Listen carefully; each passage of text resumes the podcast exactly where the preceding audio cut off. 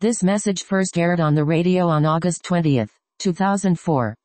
We're beginning the epistle to the Colossians, and uh, this is part of a series uh, through nine epistles uh, to seven churches or groups of churches. And we, uh, taking up the epistle to the Colossians, will do as our custom is to try to get a little background geographically and historically about how this church or group of churches began. And for that, we don't have any direct references. We'll have to know a little bit about our geography.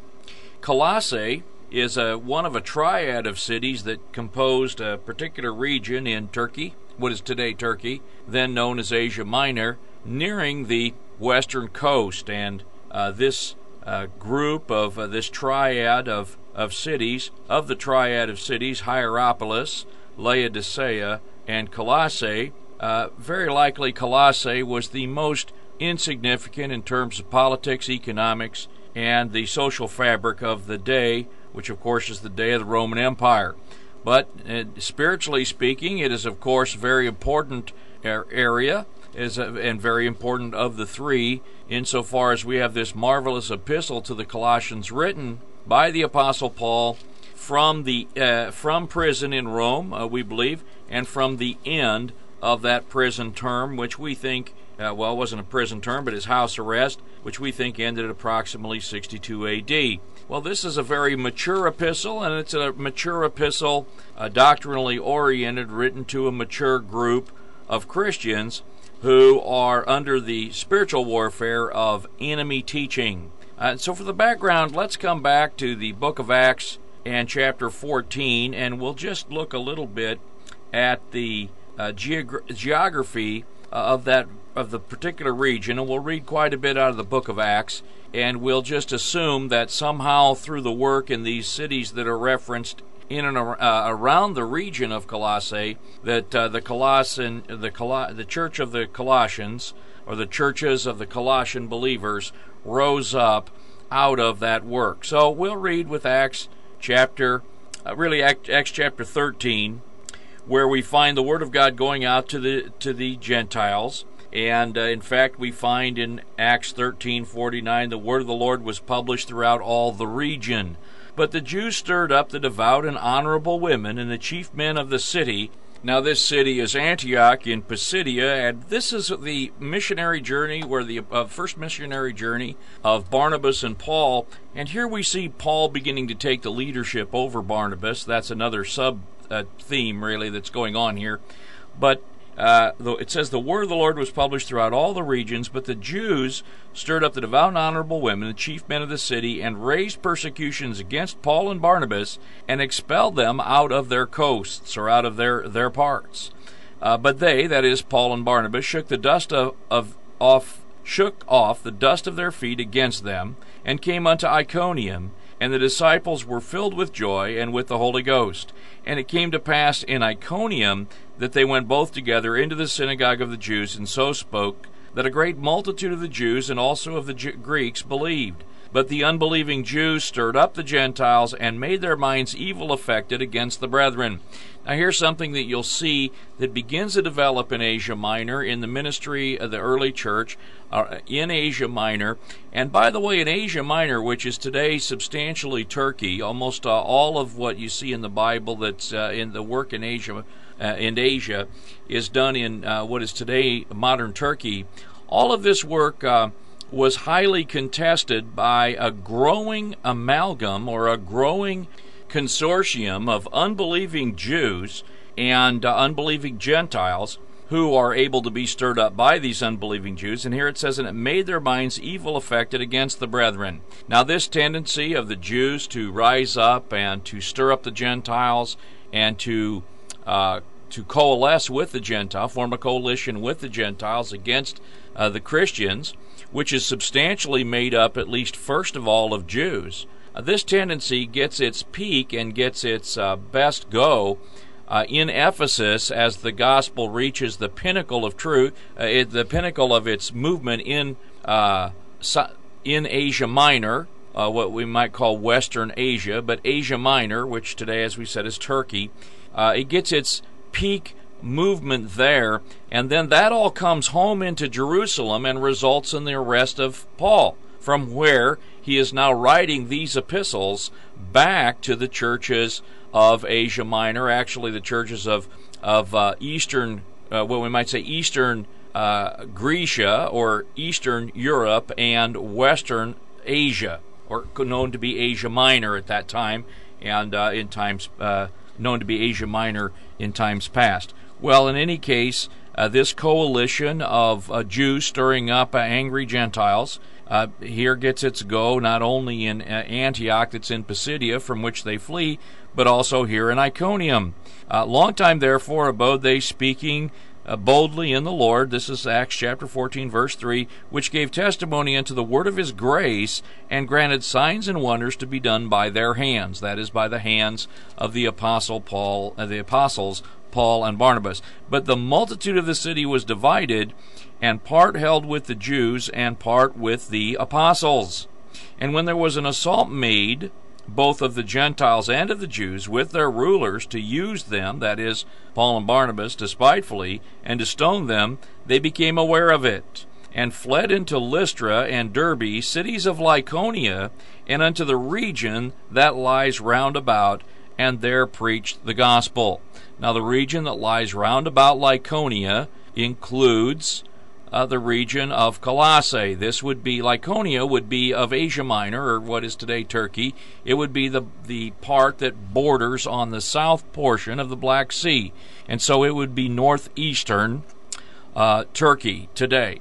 Now the, the the area where Colossae is. And uh, therefore, Laodicea and Hierapolis, that triad of cities, is a piece of the very far east coast of Turkey, bordering uh, to the north on the Black Sea, but substantially to the uh, to the bordering on the uh, uh to the west of of uh, western Turkey, uh, to bordering on the Aegean Sea. across from which and across that sea, which flows immediately into the Mediterranean. In fact, it's indistinguishable except for its northern proximity.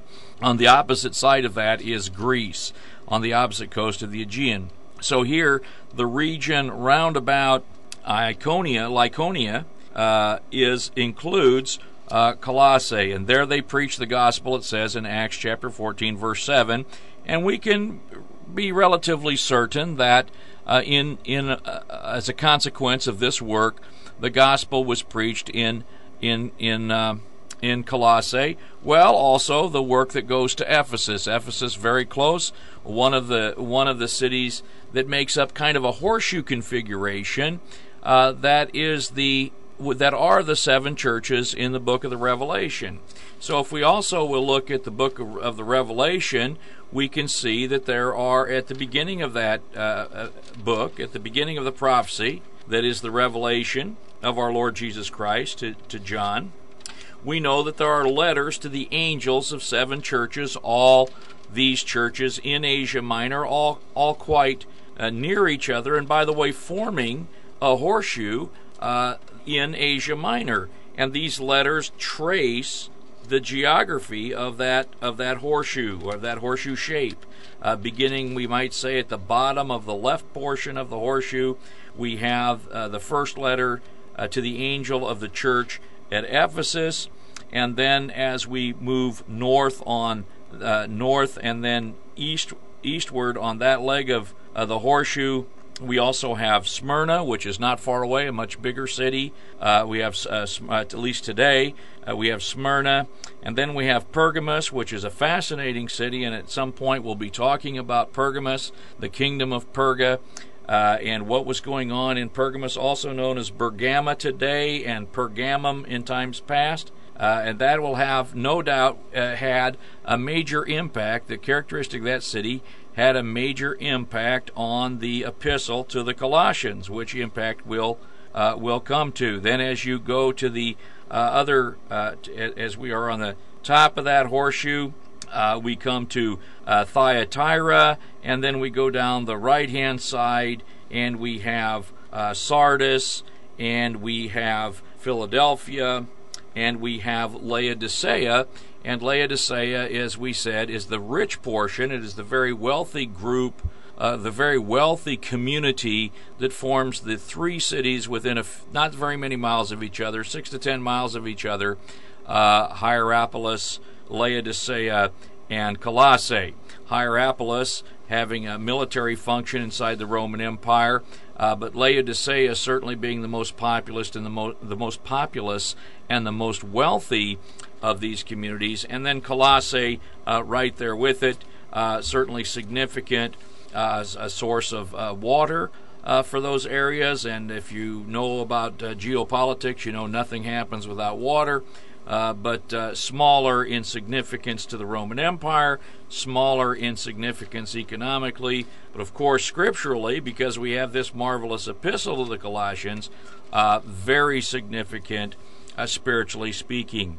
Now, one of the things that we can compare and contrast here, we have one comparison to make of the epistle to the Colossians with the epistle to the Galatians. And as we look at the structure of the entire uh, New Testament, especially these nine epistles which we see uh, fitted together here, uh, we see the epistle to the Colossians standing, as it were, uh, to the epistle of Ephesians, as the epistle to the Galatians stands to the epistle of Romans. So we might just say uh, we have a bit of an equation here, we have a proportion, we have uh, Romans is to Galatians as Ephesians is to Colossians. Well, what do I mean by that?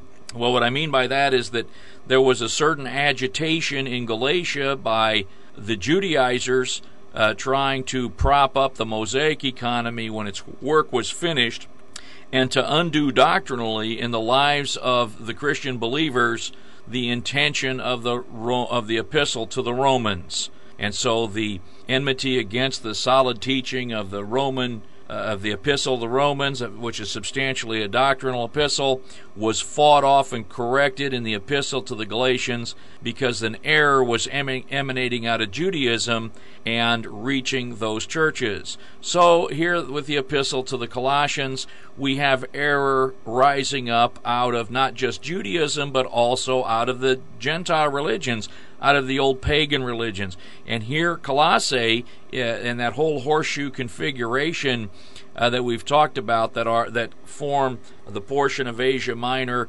attaching near, uh, uh next to, or in the uh, what was anciently known as the kingdom of Perga, uh, was the center and heart of the pagan religious system. In fact, there is substantial study uh, so, certain scholars have pointed out that the ancient Babylonian religion uh, got its movement into Rome through Pergamus, as it were, the kingdom of Perga, a holding category, a place where that religion could settle nicely until it could find its way uh, into the what we today know as the Roman system or the Roman religious system.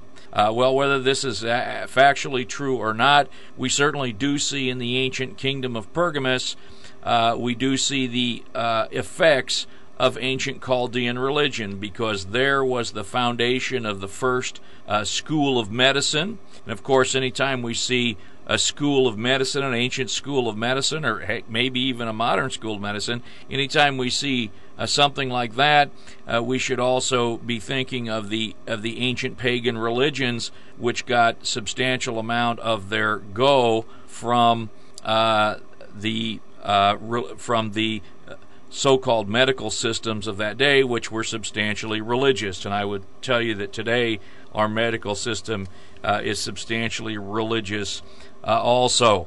we not only have that, but we have in Pergamus, which is in the kingdom of Perga, we have what is said in the epistle to the uh, uh, to the epistle to the angel of the church that is in Pergamus, uh, we have Satan's seat found there.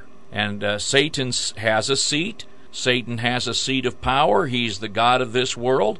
He has a seat of power.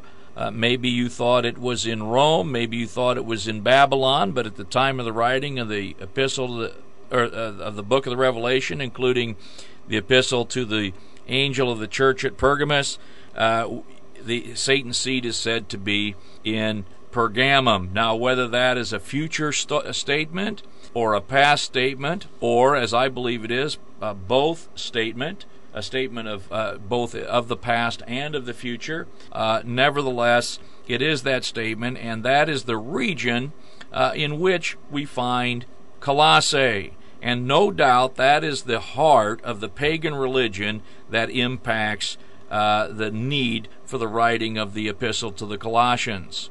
Well, just as the Galatian heresy attacked the work of the Lord Jesus Christ in salvation uh, that uh, results in the wonderful opportunity that we have to receive eternal life, uh, eternal life uh, by grace through faith alone in Christ alone. Uh, marvelous uh, thought that that is contended by the epistle to the Galatians. So the work of the Lord Jesus Christ attacked there. Uh, in Colossians, the person of the Lord Jesus Christ attacked, uh, the, the, the person uh, of his Godhead attacked by the pagan religions who seem to have a better idea about such things. Well, when we come into this epistle, we're going to find out from certain highlight verses that the Apostle Paul's not ashamed of the gospel of Jesus Christ. He knows it's the power of God unto salvation to all who believe, to the Jew first and also to the Gentile. And he'll take on uh, this uh, heathen uh, teaching concerning the person of our Lord Jesus Christ, and he'll straighten it out in powerful words using the very language of the pagan religions. And that's one of the fascinating pieces of the Epistle of the Colossians, and we're going to come back to it in just a minute. You're listening to BibleStudy.net, and I'm John Malone.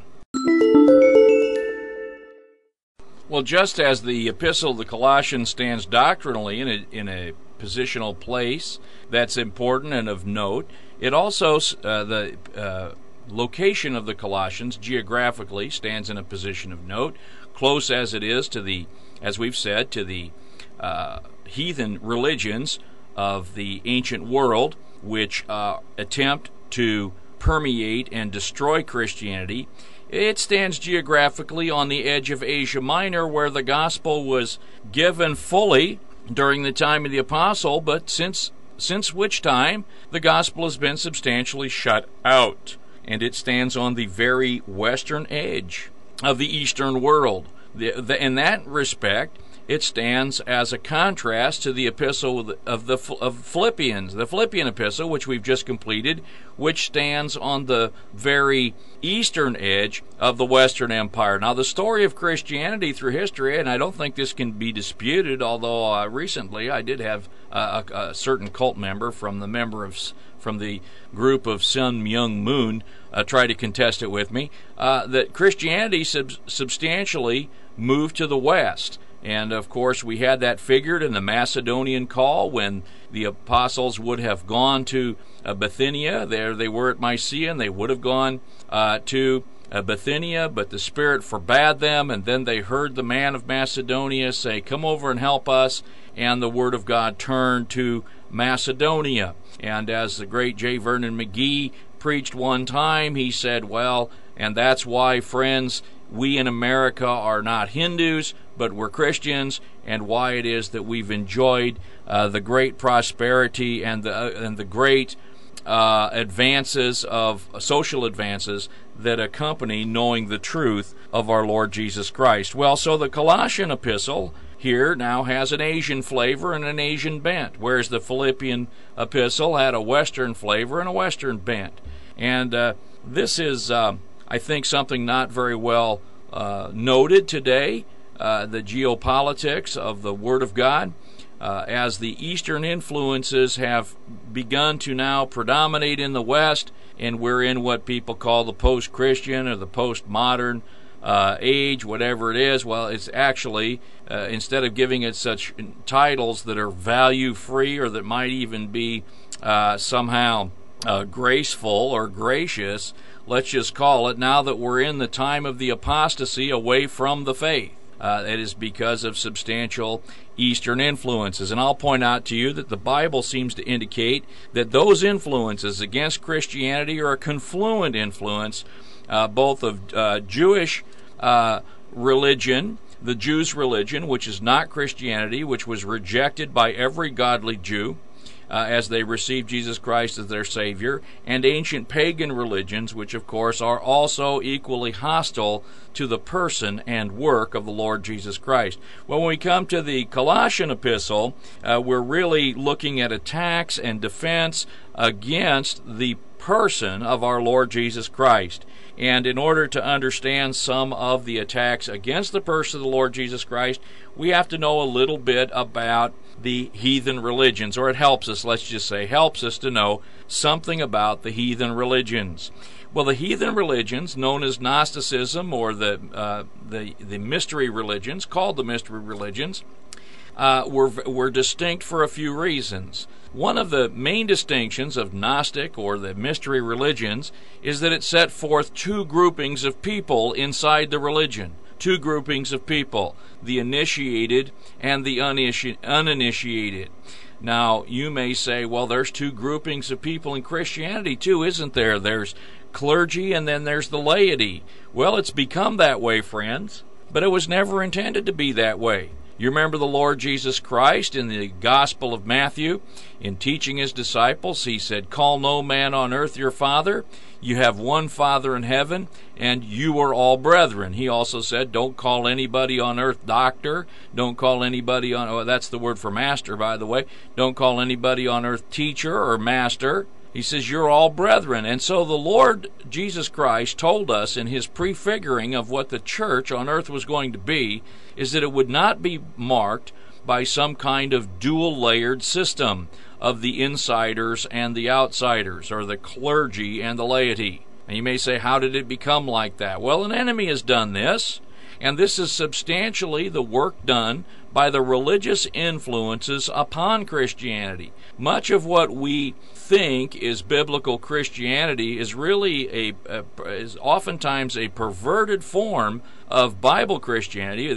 When anytime you uh, go away from the Bible in your Christian in your Christian practice, it becomes perverted and it's influenced by religious forms, whether it's the Gentile or mystery religion religious forms or the Jewish religion forms, or some amalgam of both. Either way, uh, then then you get some kind of perverse Christianity. Well, this now to, to give us background to help us understand the epistle of the Colossians, these these mystery religions by the Gentiles are very very ancient religion indeed. In fact, it goes all the way back to the Tower of Babel. At the at the time after the flood, God had determined that he would never destroy the earth by water again, every living thing, and he had to make good on that promise. And in order to do that, he had to keep men from becoming as wicked as they did from the time of Cain and Abel to the time of the flood. Well, one of the ways that God decided to do that was he picked a family inside Noah's family. He picked the family of Shem to keep his tabernacle. And then he determined that he would spread men out across the whole face of the earth. Well, they refused to do that. When God said, Be fruitful and multiply, fill the earth, and spread out over the entire land mass, uh, a rebellion rose up against the family of Shem and the tabernacle of Shem, which God gave to Shem, were the tents of Shem, the tabernacle, God's tabernacle, God's dwelling with men that He committed to the household of Shem, and uh, the the uh, uh, the the sons of Cush, in fact Nimrod, rose up and uh, became a mighty hunter before the Lord in rebellion against that order. And if you'd like to know more in detail about what we think about that, if you go up on a website, uh, we have uh, a pamphlet there, and it's a detailed pamphlet about the uh, the rebel of Babel, Nimrod, and you're welcome to download that and print it out and read it, or just read it online in your Acrobat Reader, Word document, or however you care to do that. Uh, that's at www.biblestudy.net. But in any case, uh, in order to rebel against God, who had his tabernacle with Shem, there had to be created a competing religion. And that was the foundation of the uh, Babylonian religion there at the Tower of Babel. And God busted up that project. He broke up that religion by changing their speech, and by and then therefore med by men because they couldn't get along with each other because they couldn't speak the same language they spread out on the earth not willingly according to God's decree but according to the uh, necessities of life that were created by the confusion of languages.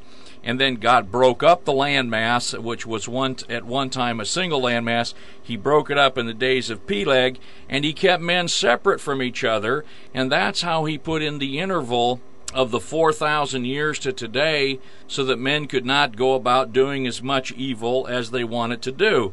But that Babylonian religion, which had its start all in one language at Babel, uh, went out across the whole earth, and you'll find vestiges of that religion in all societies, albeit uh, they have grown about in different forms.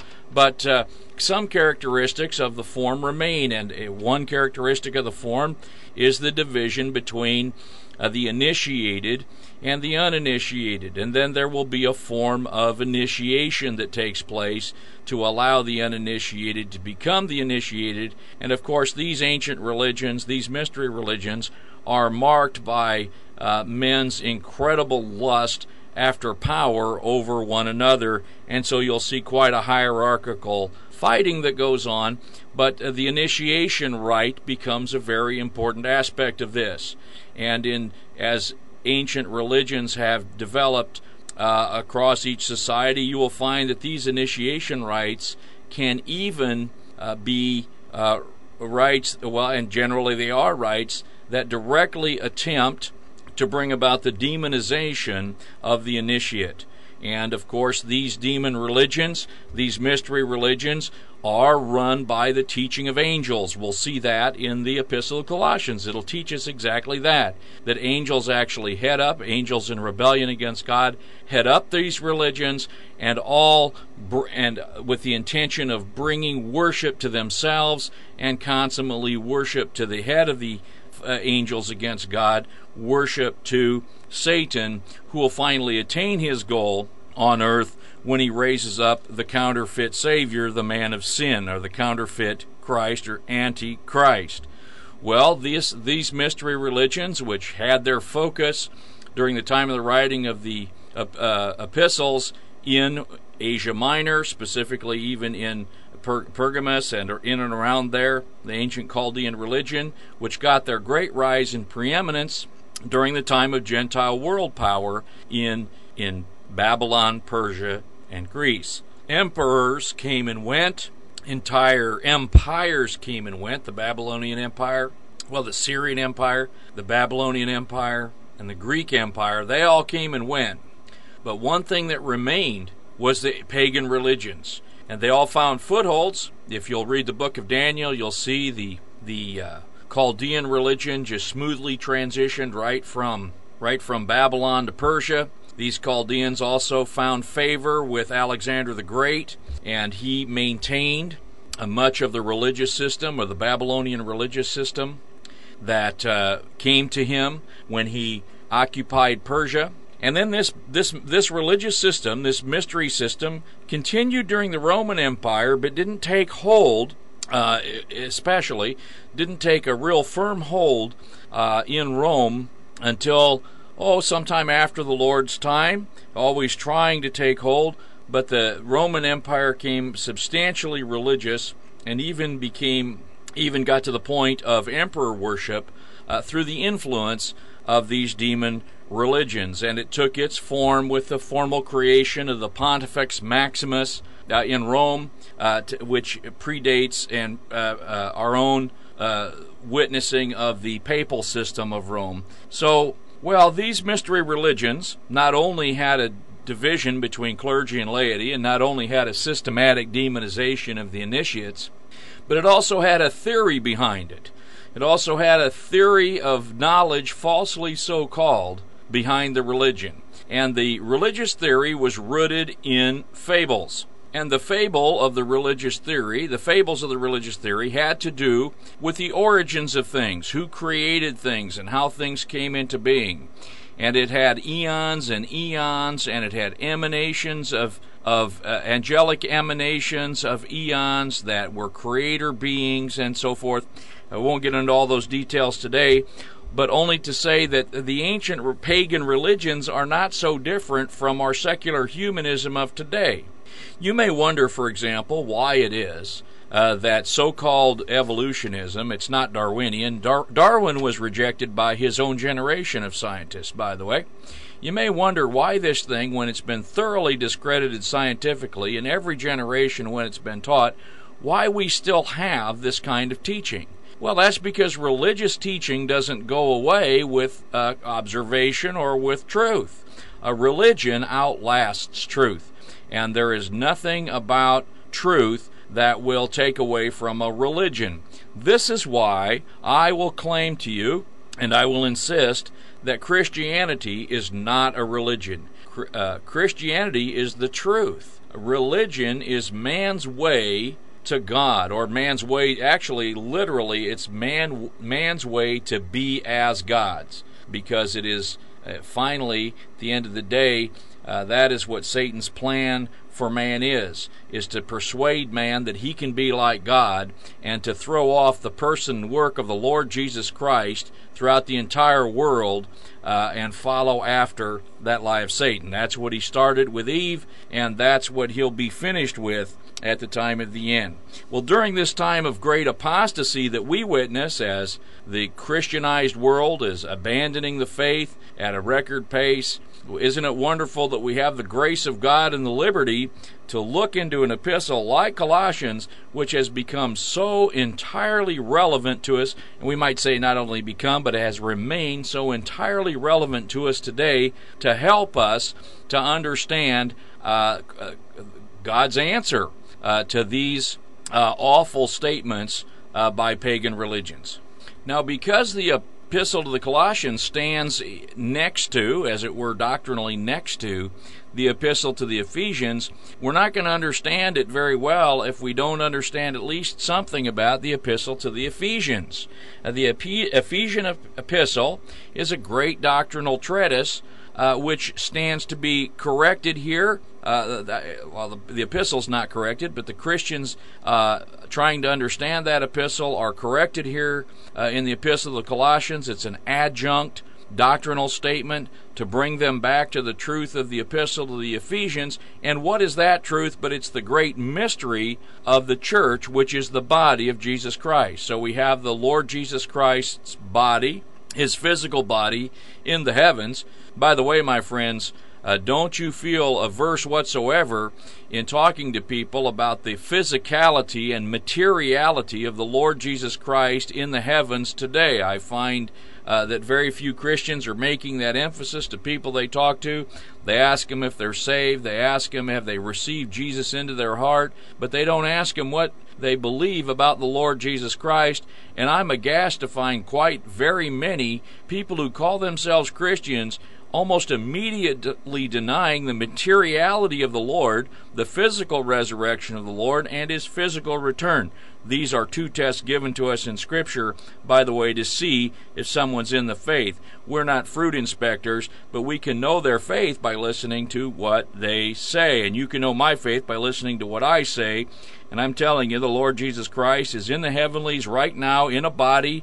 And if we could find our way there, which God won't let us find our way there, but if we could, will we could touch him now. And when we see him he'll be as he'll be coming back just the way he left. And he left in a body that ate a fish. And he left in a body that could be touched and held. And he left in a body with wound prints uh, that could be seen and uh, in, otherwise investigated by the senses. And this is our Lord Jesus Christ. He's in a physical body, but he also has his church, the body which is his the church which is his body and this now we might call his mystical body or his mystery body or the body of his mystery. This mystery disclosed in the epistle to the Ephesians among a few other things and it is the apostles intention in writing this epistle to the Colossians that they would be diligent to enter into that truth and all the correlated truths and all the correlated responsibilities that are consigned with that truth to them that's the purpose of his writing. Well, this is John Malone. You're listening to BibleStudy.net, and we'll be right back to finish our introduction to the Epistle of the Ephesians after this brief announcement. So we have this grand epistle to the Ephesians, which we're supposed to understand the truth that came out of it. And so the epistle to the Colossians is written uh, to bring us back to those thoughts. But what is it about the epistles that, that, what is it about this epistle that brings our thoughts back to the Ephesian epistle? And what is it that happens that takes our thoughts away from the grand truth of the Ephesian epistle?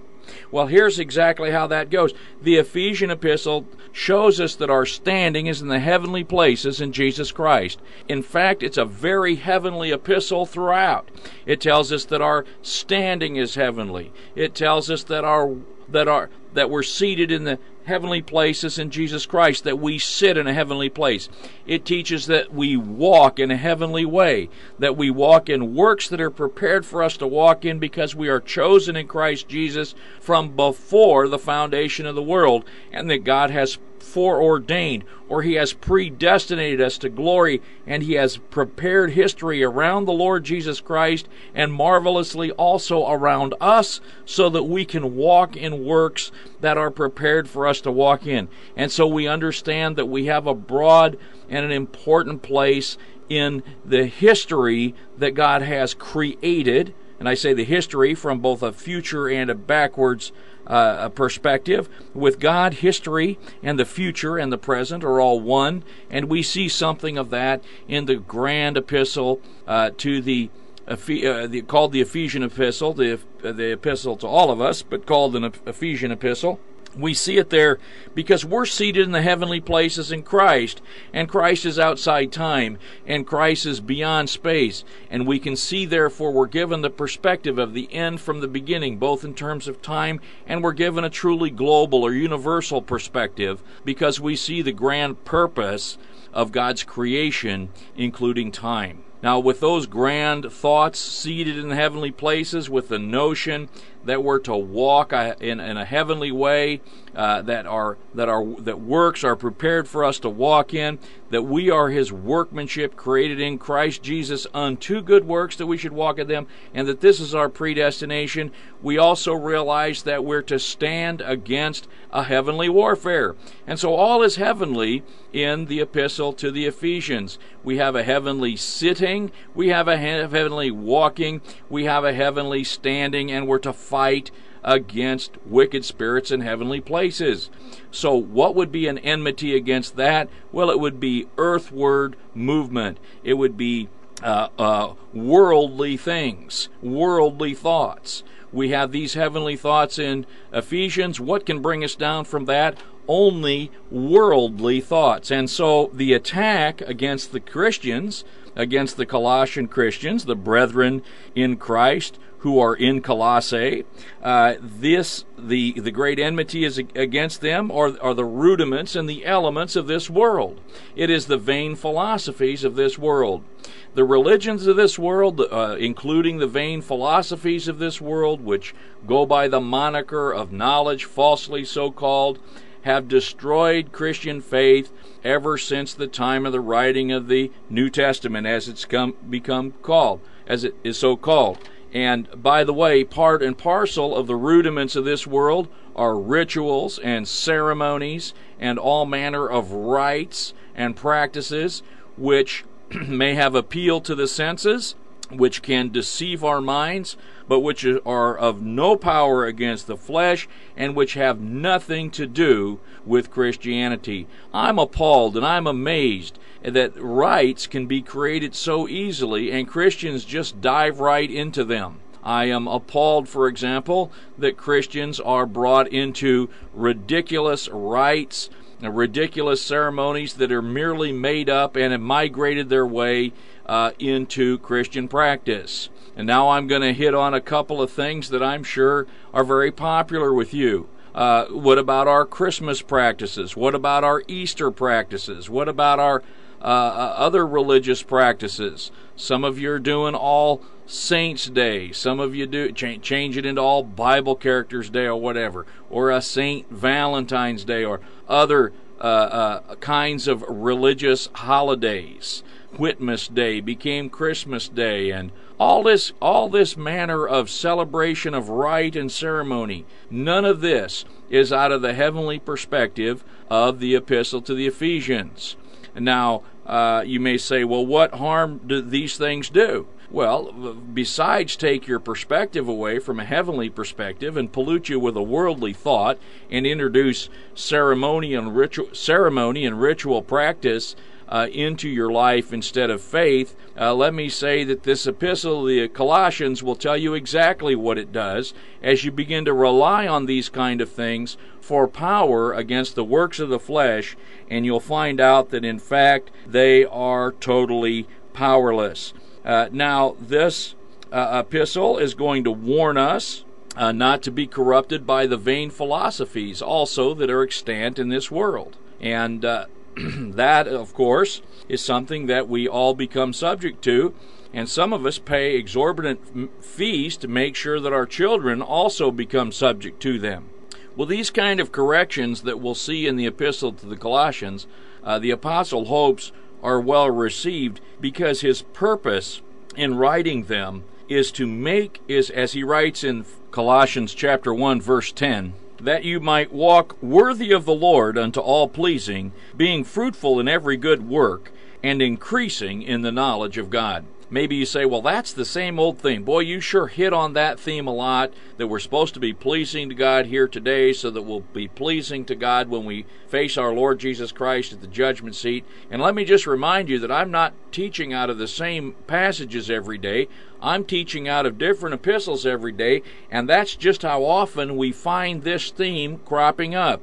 This is the overriding, overwhelming theme of the New Testament scriptures to the believer that we would walk worthy of the Lord, as it says in verse 10, unto all pleasing, that we would please Him. That is our hope. Our hope, we have one hope.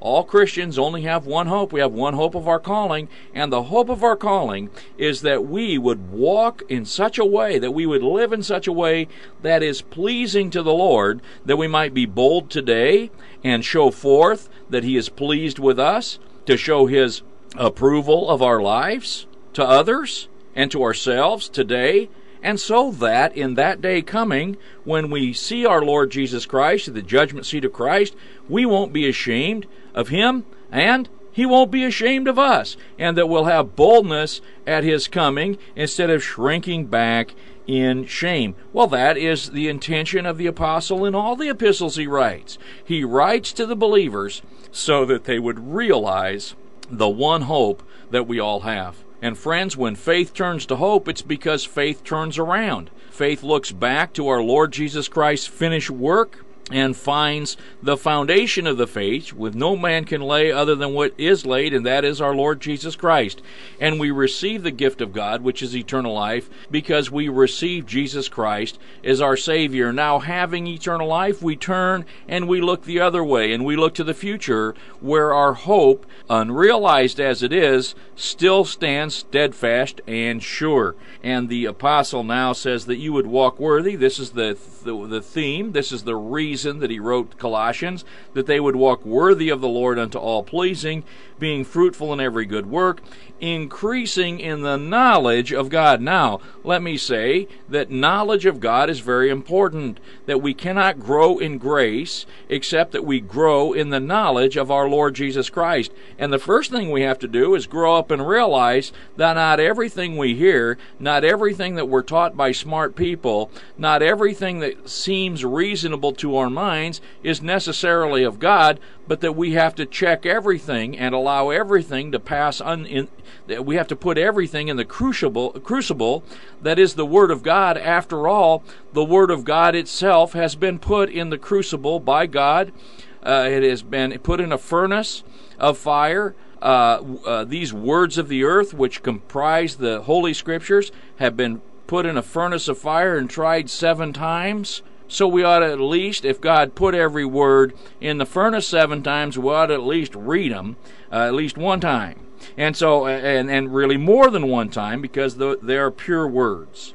And of course, he said in verse 11, strengthened with all might according to his glorious power unto all patience and long suffering with joyfulness. Now that we found in the, that we find in the first chapter uh, to the Colossians. And of course, the concern that the, Paul, the Apostle Paul has is that, that we won't be unblameable, that we won't become blameless and unreprovable in his sight, but that we'll be to blamed, will be to blame, and that we'll be re- needing reproving by him. Uh, and so uh, uh, that we find it toward the end of the first chapter, and he says that won't happen if you continue in the faith grounded and settled. Verse 23 and be not me- moved away from the hope of the gospel. Which you have heard, and which was preached to every creature which is under heaven, whereof I, Paul, am made a minister. And when we get to that passage, we'll look at a couple things about it, more particularly, but notice that he's saying, don't get moved away from the hope of the gospel. You've heard the gospel, you've believed on the Lord Jesus Christ, now don't get moved away from its hope. Well, that's the reason why he is writing this. And then one of the central truths that he's writing comes in Colossians 2, actually two of them. First in verse 8 Beware lest any man spoil you through philosophy and vain deceit. Now, here's the problem you can be spoiled. Not you can't be lost, but you can be spoiled. Well, what does it mean to be spoiled? Spoil doesn't mean to become rotten. It means to, to, to be to lose that which is coming to you, to lose that which you have. The Lord told a parable about a strong man. He says, When the thief comes, see, first he binds the strong man. First he binds him. And then he spoils his house. Well, to be spoiled is to be robbed. So this corresponds to let no man take your reward. Be, beware lest any man spoil you through philosophy and vain deceit after the traditions of men and the and the rudiments of the world. Now, what is the problem with these traditions of men, ceremonies, rites, uh, rudiments of the world? What's the matter with them? You say, well, there's no harm in them. I hear it all the time. There's nothing the matter with this. This is just something we like to do. Quit bothering me. I have liberty to do this. Well, listen, what's happening is you're being robbed of your reward. You're being spoiled. You're being robbed by philosophy and vain deceit after the traditions of man, after the rudiments of the world, because you don't need these things. You are complete in Him. In fact, that's what it tells us in verse 10 of Colossians 2. You are complete in Him, which is the head of all principality and power. Verse 6 of Colossians 2 teaches us this marvelous truth as you have received Christ Jesus the Lord, so walk ye in Him. And of course, this is what makes Colossians so much like Galatians. Galatians were uh, dealing with a more pointed error, a more specific error, perhaps one better known uh, to us. Uh, they were being pushed into Judaism. They were pushed in, being pushed into Jewish practice. Now they were being told, "Okay, fine. You've you've matched up with the faith of Abraham. Now step up here to Moses and keep the law so that you can grow up." And of course, that's not the way they received Christ Jesus the Lord. They didn't receive Christ Jesus the Lord by the by the law and by following the law of Moses, but by the faith of Abraham. And so here now Colossians are told, look, as you've received Christ Jesus, how's that? By grace through faith. Well, you continue to walk that way and not according here in, here in place of the Jewish religion. Don't be walking according to philosophies and vain deceits and the traditions of men. Christian friend, the Christian life is marked with enmity against it. The Christian life is a piece of Swiss cheese. There are a lot of holes you can follow. There's a sea of holes that you can fall into, and uh, don't don't just walk right in there. And if you find yourself in there, listen to me. Go back to the way that you received Christ Jesus the Lord by simple grace through faith, and walk in that way.